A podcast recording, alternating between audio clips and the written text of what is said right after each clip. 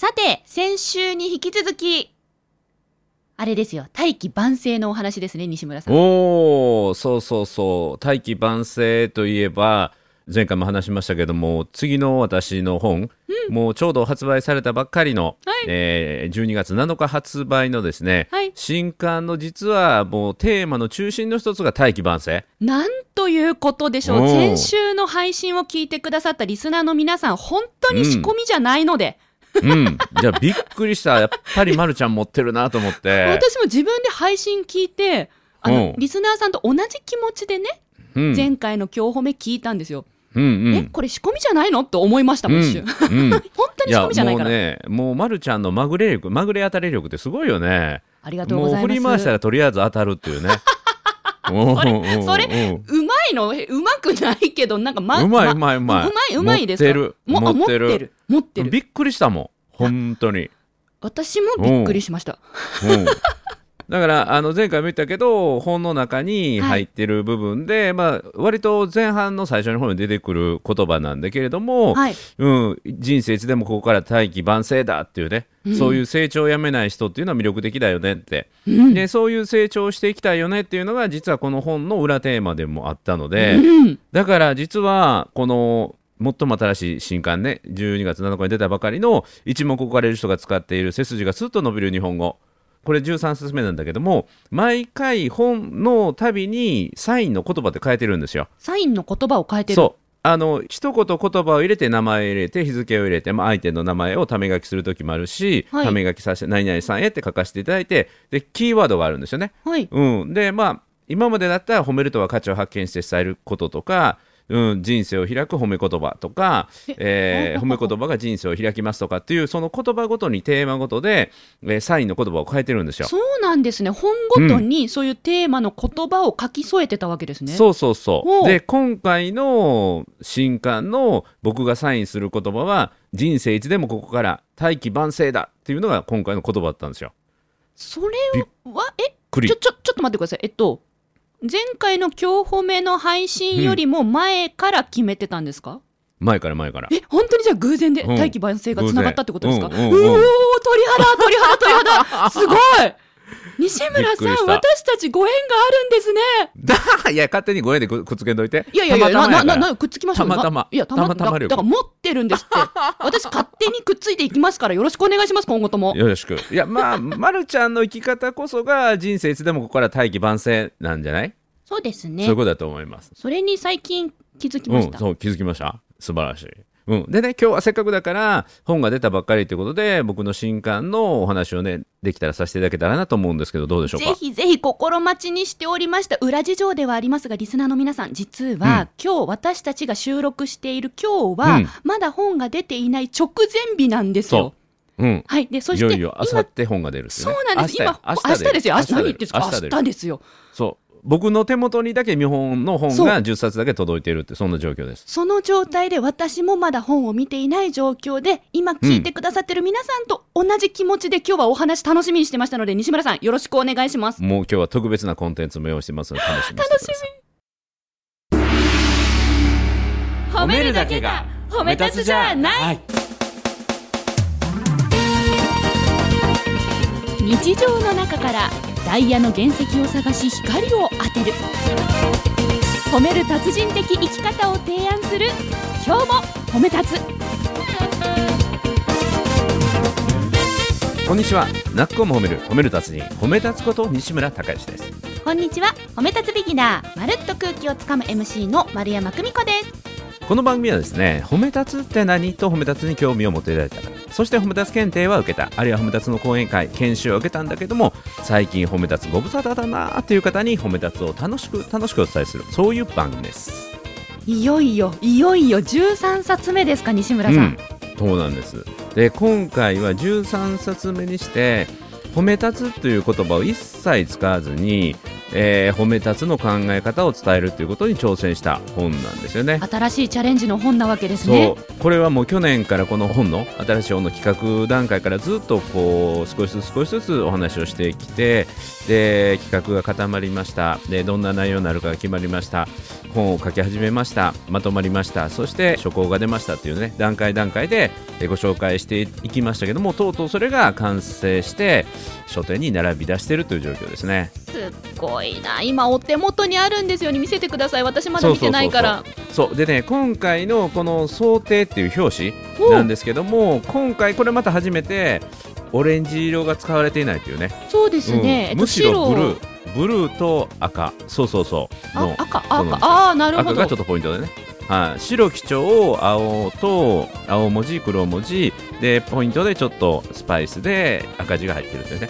確かに今までの本とは全然ガラリと違いますね。そうなんです。で正式タイトルが一目置かれる人が使っている背筋がスッと伸びる日本語というタイトルになりました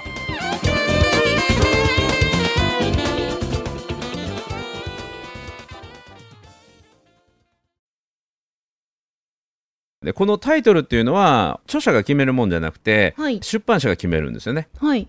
うん、でここのねあの出版の担当者の方そして出版社の方が一番、まず最初にうっと引っかかってくれたのが背筋がスッとに伸びる日本語。背筋がうん。背スッと伸びる言葉であったり、はい。日本語があるんだよという言葉にすごくね、反応していただいて、はい。うん、だからあ言葉で姿勢が変わる。でこの背筋が伸びるというのは単なる姿勢だけじゃなくて生きていく姿勢生きていく姿勢も変わっていくんだよ言葉を持つことにっていう、うん、そしてその上に冠についてる一目置かれる人が使っているっていうのもこれも出版社の方がつけていただいてね、うん、僕は本当は一目置かれるよりは親和性仲良くなりたい人なんだけどもはい。いやあのこれは一目置かれる人が使ってるっていう方が読者にとっては手に取ってもらいやすいのでこの言葉をつけましょうということになりました。確かに本を買って読む人の気持ちからするとうん。一目置かれたいっていう欲望ありますよね、うん、もちろん仲良くななりたい、人と仲良くしたいっていうのもありますけど、ただ、うん、わかる、一目置かれたい、わ、かる。なんかなんか安く見積もられるよりはあのあすごい人やなとか、うん、あこの人すごそうやなって思ってもらう方がいいっていうことですよね。そうですよ、うん、そうありたいよね。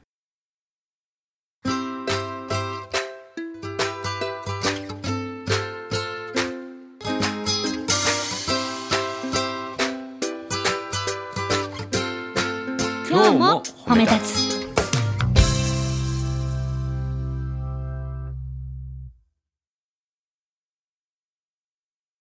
ちなみに、その先ほどのストーリーで、背筋がスッと伸びる日本語っていうキーワードを、西村さんから出した言葉ってことですか？そうなんですそうなんです。へえ、なんか打ち合わせの中で。そうそう打ち合わせの中で、まあ、いろんな候補があったりするんですけど一目置かれる言葉の使い方みたいなのもあったんだけどそ。の中で僕がなんていうかなに仕事をしている中でねはい。えークライアントというかはい相手さんとこう話をしていると、すっと相手さんの背筋がすっと伸びる瞬間があるんですよねって。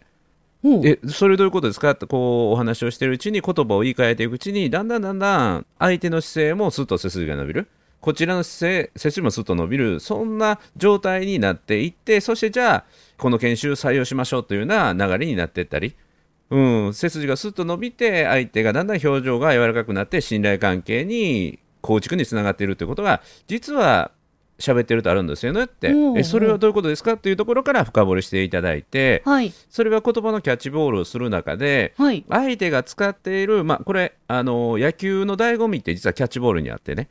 ん。で相手がどれぐらいのスピードのボールを投げれるのかっていうのがあるんですよ。はい。でボールの回転であったりとかね、はい。でそれに合わせて相手が投げるちょっと上のボールを投げる。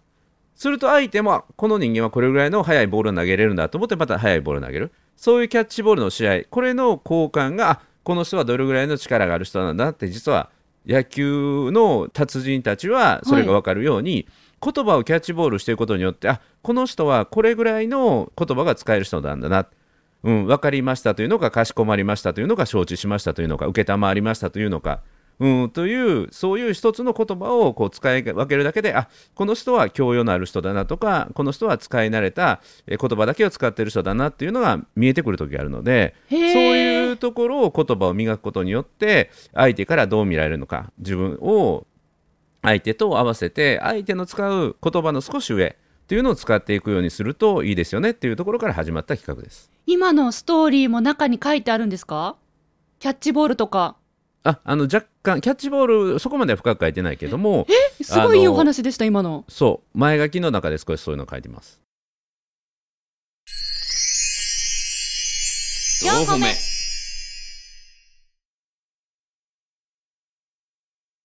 いや、ほら、このね、今日褒めで、うんなんていうんですか？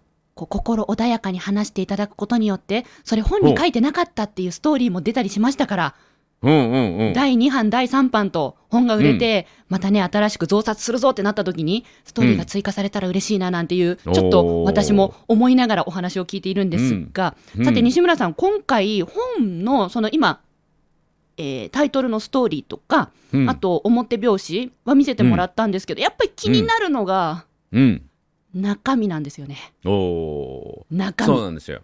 でね、これ、いくつかありましてね、実はあの発売始まったばかりなんですけども、今回はまだ今のところ、大掛かり販売促進のイベントとかキャンペーンっていうのは、今まだスタートしてないんですよね。ほうほうで一つ動き始めているのはまた後ほど細かい情報を言ってもらえてありがたいんだけども12月の14日に私がずっと講座を持っている早稲田ネオさんであの無料で、えー参加できるオンラインの講演会、えー出版記念講演会が12月の14日の午後7時から、えーオンラインで無料で、えー参加できますのでこれをまずねあの本の中身をしゃべる内容としてはこれ聞いていただけたらなと思うのでまたこれ参加なんかはまた最後でご案内するのかなと思うんでそうすけどもですね。ぜひご案内しましょう。はい。そうで今回ね僕 Facebook ライブ毎日やってるじゃないですかはい。でそんな中で本のこう紹介をするっていうのを試しにやってみたんですよ、本の紹介をする。はいはい。そうであの本のねオーディオブックってあるでしょ？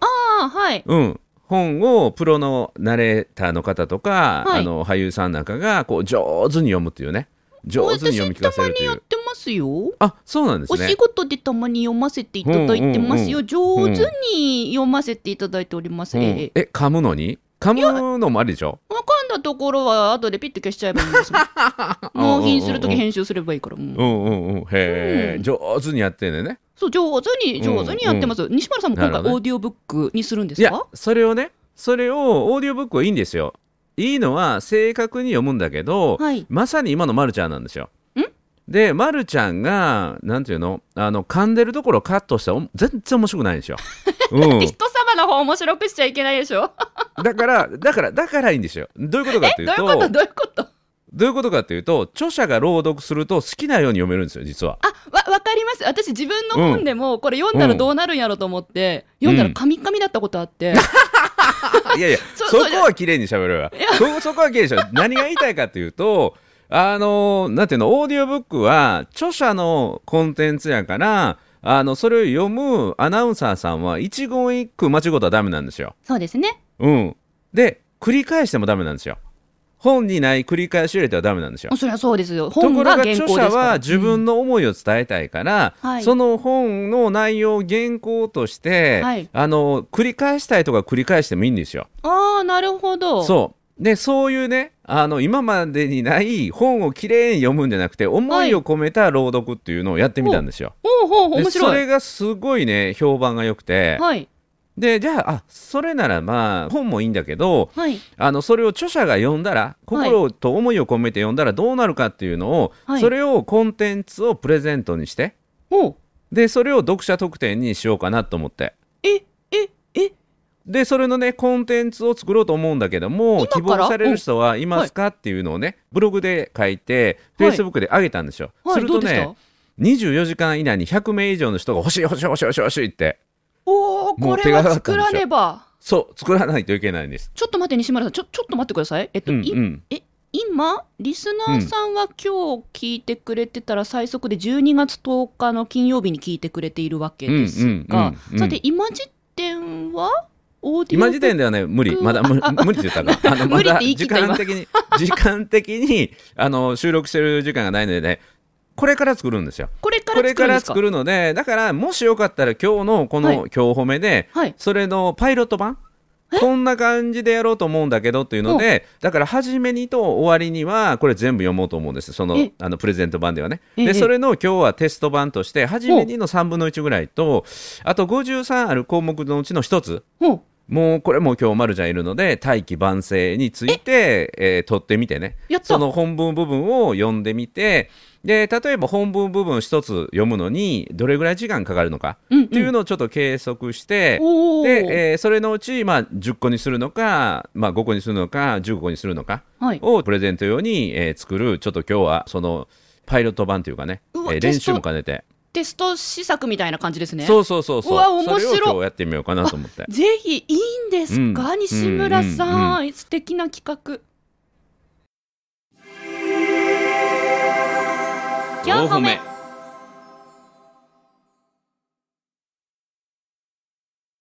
これやっぱりねさっきも言ったけどもこの著者朗読の一番いいところは、はい。あの噛んでもいい。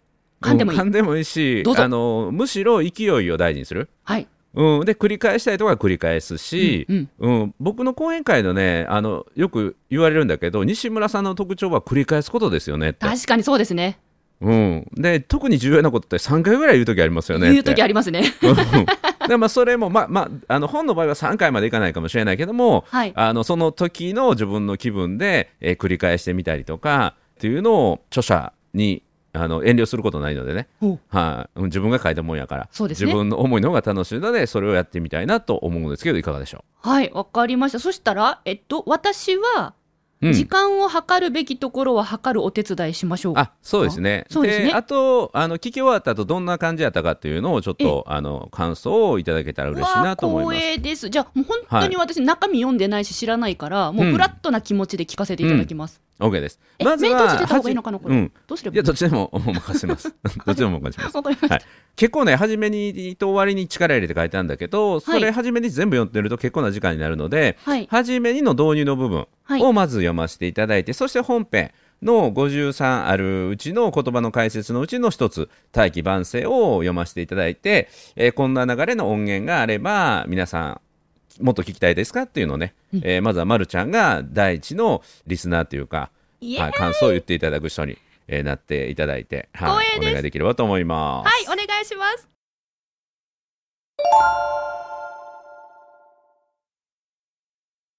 はじめにワンクラス上の言葉が印象を180度変えてくれる。言葉は心を支え人との縁をつなぐ。本書は正しい日本語の使い方についての本ではありません古事成語の解説の本でもありません。使うと背筋がスッと伸びる日本語の本です。使うと背筋がスッと伸びる日本語の本です。より丁寧に説明するならばより丁寧に表現するならば背筋がスッと伸びて心が整い人間関係が好転していく言葉の本です。言葉が変われば人間関係が変わります。自分に対する周りからの評価が変わり素敵な人とばかり出会うようになりさらには小さなご縁を大きく育てることができるようになるのです。言葉には自分の意思を相手に伝えるという機能だけでなくその言葉を使う人がどんな人物であるかを相手に伝える機能があります。言葉には自分の意思を相手に伝えるという機能だけでなくその言葉を使う人がどのような人物であるかを相手に伝える機能があります。吟味された言葉は話し手の心の姿勢を相手に伝え言葉の表面的な意味だけではなくその言葉を使う人の内面的な魅力まで届けてくれるのです。言葉の表面的な意味だけではなくその言葉を使う人の内面的な魅力まで届けてくれるのです。使っている言葉によって自分がどのような人物であるのかが相手に伝わってしまっている。筒抜けになっている。考えてみると恐ろしいことですよね。ただこの恐ろしさを自覚している人はほんの一握りです。なぜならば同じような感覚で言葉を使っている人とばかり普段は一緒にいて自分の言葉に対する感覚が麻痺してしまっているからなのです。ここが一番の問題です。つまりこのような環境では自分の成長が止まっていることに気がつかないのです。このままの人生このままの自分でいいならば言葉を意識して変える必要もなく本書も必要ないでしょう。ただ今の自分よりもほんのちょっとでいいから成長したい。人間関係も良好で素敵な人とたくさん出会い後悔のない人生を生きたいと少しでも思われるならばどうぞご安心ください。やることはすごくシンプルです。ただ言葉を変えていくだけでいいのです。という形で、えー続いていくのが初めですね。おー、ありがとうございます。はおー、今のでだいたい2分ぐらい。い。うん今読んでてね、思ったわ、もうちょっと練習せなあかんな。はいだってはい今、初見って言って見た、もう今見て今読んでるんですよね。そうそうそう。だ読もうと思ってあの練習してないですよね練習しようか。なと思ってね、これから練習するわ。うんうんで、繰り返すとこもね、ちょっとはいもうちょっと意識して。はい。はい。まあこれね、あの、フェイスブックでやるとね、ライブ感があってすごい良かったんだけど、はいあの、この音源で撮るっていうと、やっぱりまたちょっと違うものが出てくる、ね。違いますよね。だうんって誰もうん聞いてないし、誰もリアクションもらえないし、うんそういった中で一人の戦いで読むじゃないですか。結構オーディオブックの収録は面白いですよね。ね、いや、まあ、はいただね、あの、思いは、なんていうか、自分の言いたいことはこの中にこもってるので、そうですね。書いたご本人ですから。そうそうそうそう。そうまたね、これ、あの初めにはここから続くのがいいんだけども、それは皆さん、えー読んでいただいて、楽しみにしていただいて、はい。で、また特典の中では、ほあの初めには全部読もうと思うので、えーそれも楽しみにしていただけたらと思います、今ので初めにの何分の1ぐらいですか？えーっとね、3分の1ぐらい。うんうん。となると練習した場合は、初めにが5分半ぐらいになりますかね、きっとね。うんうんうんうん。5分か6分今ちょっと。待ってな。1ページ、2ページ、3ページ、うん生々し四い。いいですね、これね。5、これが本当にに得点になるかもしれないんでしょ9、10、10分、10分の3やわ。10分の10 3。分の3を読んだ感じ。だから3分の1ぐらいね。うんうんうんうんやっぱ6分、あ、7分ぐらいかな ?7 分ぐらいになるかな。うんうん4歩目。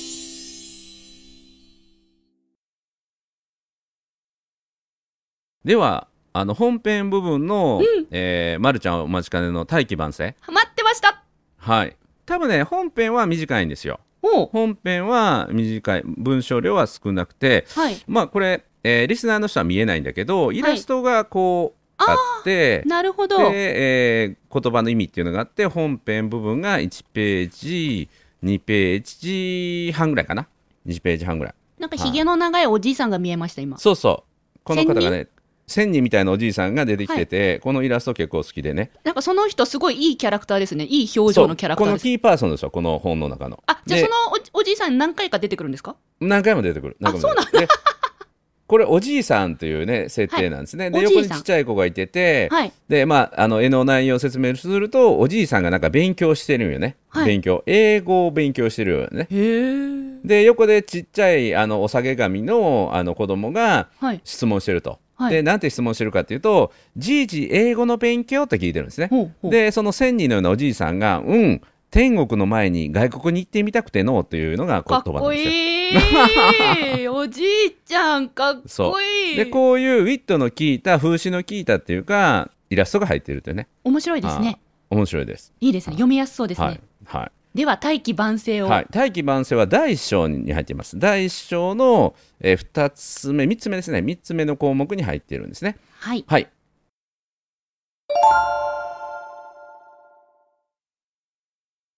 第1章、褒める言葉。シンプルなのに奥深い気持ちが通じる言い回し。何者にも成長できる可能性に目を向ける言葉として、大器晩成を紹介させていただいています。大器晩成。由来意味。大きな器は完成するまでに時間がかかることから、真に偉大な人物は遅れて頭角を表すという意味。老子道徳経の第41章より例文があります。人生いつでもここから大器晩成だの生き様ですね。しびれます。というふうに使いましょうということですね。人生いつでもここから大器晩成だの生き様ですね。しびれます。そして本文です。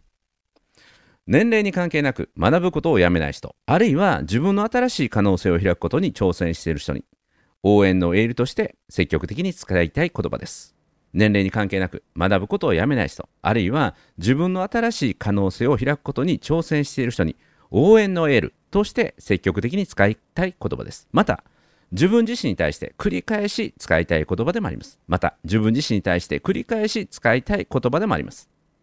ポイントは何らかの努力や挑戦をしていてそれでも結果が出ていない人に使いたいという点です。ポイントは何らかの努力や挑戦をしていてそれでも結果が出ていない人に使いたいという点です。結果は出ていないけれども模索している行動しているそんな人に対する応援の言葉として使っていきましょう。何の行動も挑戦もしていない人にこの言葉を使うのは少し安易で無責任かもしれません。今努力をしていて結果が出ていない人に大気は万世する。としっかりと目を見ながら伝えてあげてください。今努力をしていて結果が出ていない人に大気は万世するとしっかりと目を見ながら伝えてあげてください。スポーツや将棋の世界では驚くほど若手の台頭が目立ちます。10代で世界ナンバーワンになる結果に驚くことも少なくなくなっているのではないでしょうか。幼少期から競技や種目にあった才能を見出し英才教育で結果を引き出していく素晴らしいことだと思います。先端は双葉より芳し。という言葉があります。先端は双葉より芳しという言葉があります。大成する人は幼少の時から優れている。大きく成功する人は幼少の時から優れている。という意味です。先端という香木が芽生えたばかりの双葉の頃からいい香りがすることに由来しています。大器晩成の反対語のに使われている。先端は双葉より芳しですが実は大器晩成とは意味が反対なだけなく意味の深さが大きく違います。意味の深さが大きく違います。新芽から芳しい香りを放つ先端の双葉は成長すると虫除けとして使われる先端以外のものにはなれないです。新芽から芳しい香りを放つ先端の双葉は成長すると虫除けとして使われる先端以外のものになれないです。それに対して大器晩成の大器大きな器には限りなく用途が自由でどのようにも役に立てるという意味があります。大器晩成の大器には限りなく用途が自由でどのようにも役に立てるという意味があります。時間をかけて挑戦努力し大成する万成する。時間をかけて挑戦努力し大成する万成する。という覚悟さえあれば私たちは何者にもなることができるのだと教えてくれるのが大器晩成なのです。人生100年時代の今万成するチャンスはたっぷりと残されているのではないでしょうか。すべての人が未完の大器なのです。すべての人が未だ完成せずにいる大きな大器なのです。いつでもここから大器晩成だと可能性を開く挑戦をやめなければ私たちは自分が望む姿になることができる。少なくとも近づいていくことができる。いつでもここから大器晩成だ。今すぐ言葉に声に出して使いたい言葉ですね。いつでもここから大器晩成だ。今すぐ声に出して使いたい言葉ですね。こんな言葉でも言い換え可能ということで遅咲きという言葉があります。遅咲き世に出て活躍するまでに時間がかかった人を表す言葉。さらに苦労に苦労に苦労したため世の中のことに通じている人。というのが最後に補足で、えーつけてあります。はい約4分20秒でございました。はーい。大体こんな感じかな。4分ぐらいのがはい。いくつ作るかってことですね、うんうんうん。はいはい、うん、音声でお届けするんですよね。オーディオブックっていうかオーディオコンテンツをおまけでおまけプレゼントでつけるかうん、ら、なるほど。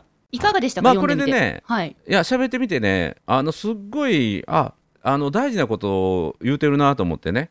大事なこと言ってますよ。ご自身で書いた本ですよ。いやいやいやいや何かっていうとねあのこれ大器晩成誰にでも使ってはいけないっていうのはものすごく大事なこと書いてあるなと思ってねあうん。言ってましたね、何の行動も挑戦もしてない人にえちょっと待って。まるちゃんにこの言葉を使うのは少し安易で無責任かもしれませんって書いてあるね。いやそんなことないですよ。えっと真に偉大な人物に使ってくださいって言ってたんで、うんうんうん。今努力していに私にて使っていい結果が出てない人にっていうね。今努力をして結果が出てない人に大器は晩成するとしっかりと目を見ながら伝えてあげてください、丸山さんはね努力をするっていうのはちょっとやめる やめていく人生にしてるんで、まあ、そこに当てはまらないで大丈夫です、前半に出てきた真に偉大な人が大器晩成なんで当てはまってます、ありがとうございます、うん。あそう。えでこの大器晩成っていうのは本当に何者にでもなれるんだっていうことがポイントなんですよねだからこう努力していけば化けることがあるっていうね。うん、今目指してるところと結果が出なかったとしてもあの大きな器となって何者どんな役に立てる存在でもなれるんだっていうのはこれすごい勇大きな勇気をもらえる言葉だと思いましたね。いい言葉ですよね、大器晩成。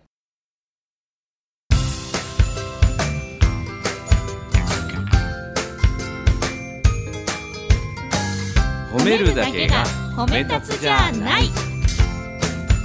今日も褒め立つ。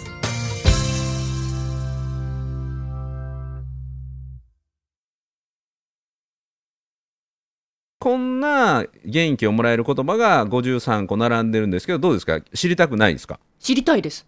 もう知りたいと思って私、この収録始まる前にポスト見に行ったんです、うん。うんうんあでもよくかん、届いてないかね。そうよく考えたら明日が発売日だからまだ届いてないよなと思って、そう。でねあの今日のその番組のこのはい。今日褒めのポイントだけども、はい。目から入る人もいれば耳から入る人も結構いるんじゃないかなと思って、はい。耳から入ってみてあの秒数はあの測ってもらったんだけど、はい。耳にから入れてみて、まあ、ま、るちゃんって読書家というよりはどっちかというと話を聞いたりすることのが得意な人だと思うんだけどね。私耳の方が聞いてみて得意ですね。聞いてみてどんな感じでした、えっとですねやっぱりうん。この人が話すっていうと性格とかうん。人柄が出るからうん声を使うってありですね、うんうんうんうん。うん、だって文字だけで読んでてどんな人かわからない、でも声を聞いて人柄だったりなんか感じるものがある、うん。うん、だから私は声で読むのすごくありだなって感じました、うん。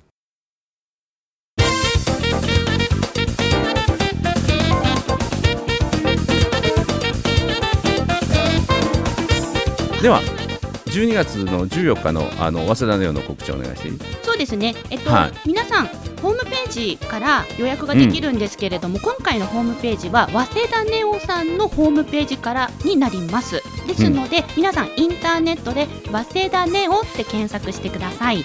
で、早稲田ネオのホームページに行っていただくと、講座を探すというのがありますので、そこを押していただければ、西村さんの講座が出てきます。よろしいでしょうか？早稲田ネオで検索して、講座を探すからお申し込みください。はい。え開催日は12月14日火曜日お時間は夜の7時から8時30分までを予定しています。オンラインです、全国どこからでもご参加いただけますのでぜひお申し込みお待ちしています今、まるちゃんにご案内いただいたのはあの僕がさっきやったあの音声の読み上げのコンテンツの内容とは別で、えー、早稲田ネオさんでやっていただけるこの新刊の出版記念の講演ということで、えー、90分間お話しするんですけど講演の内容は全く頭真っ白今。お何をこれから喋るか全く決めてます。これから作ります、はい。で、えー音声の朗読コンテンツもまだ作ってないのでこれも、はいあのスピード重視で多分いくんじゃないかなと思って、はい。あの荒々と作って、えー生々しいやつから作っていく感じになるかなと思います。楽しみにしてます、はい。ということで「泣く子も褒める褒める達人褒め立つこと西村孝之と褒め立つビギナーまるっと空気をつかむ MC の丸山久美子でした。今日も褒め立つ。それではまた次回。